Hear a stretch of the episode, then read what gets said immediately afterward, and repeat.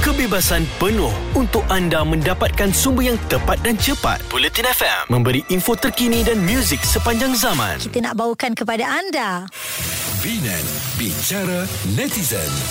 Baik, bicara netizen rata-rata memuji, hampir kesemuanya memuji apa yang dilakukan oleh Vanida Imran yang telah pun berjaya menggenggam sarjana seni persembahan, dan katanya pergelutan empat tahun itu memang tidak mudah.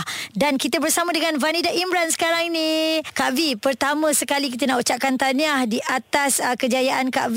Umur yang macam gini kan, ada orang dia dah tak kuasa dah Kak V, tapi apa yang Kak V lakukan ni memberikan satu inspirasi kepada wanita-wanita yang hebat yang mungkin sebelum ini rasa macam malahnya nak belajar balik. Tapi macam mana Kak V ada semangat itu nak kembali semula ni ke universiti Kak V?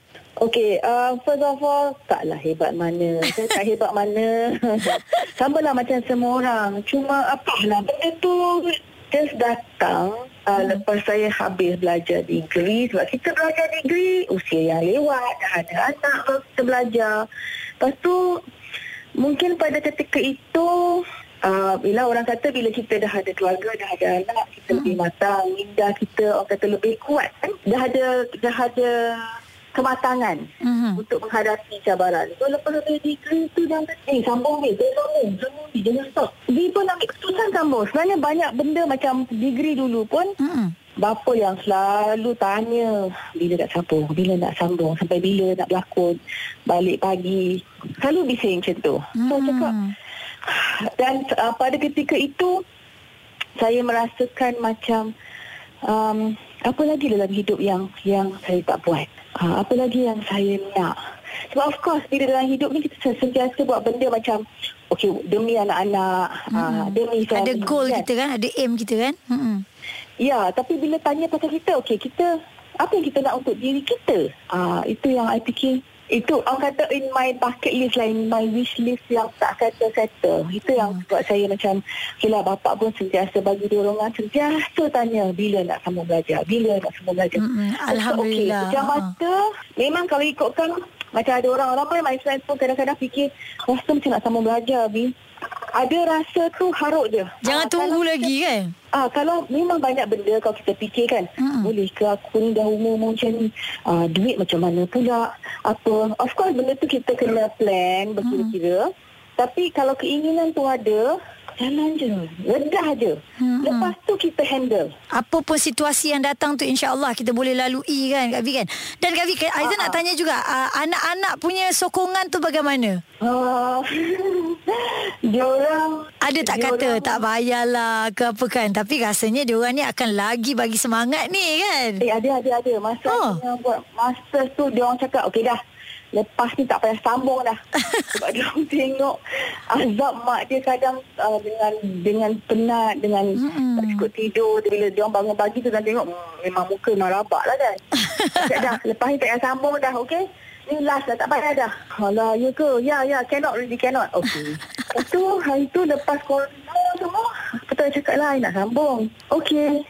Okey ibu, ah, dia, dia, dia, dia jadi lain tau. Ah. Sebab bila dia tengok benda tu, mungkin perasaan dia orang bangga tu of course. Mm-hmm. Dan benda tu pun memberi dia orang semangat juga. Yeah. Um, dan dia kata okey. Ah, tapi for me, um, uh, we hold dulu sebab tahun ni my daughter S P M. Mm-hmm.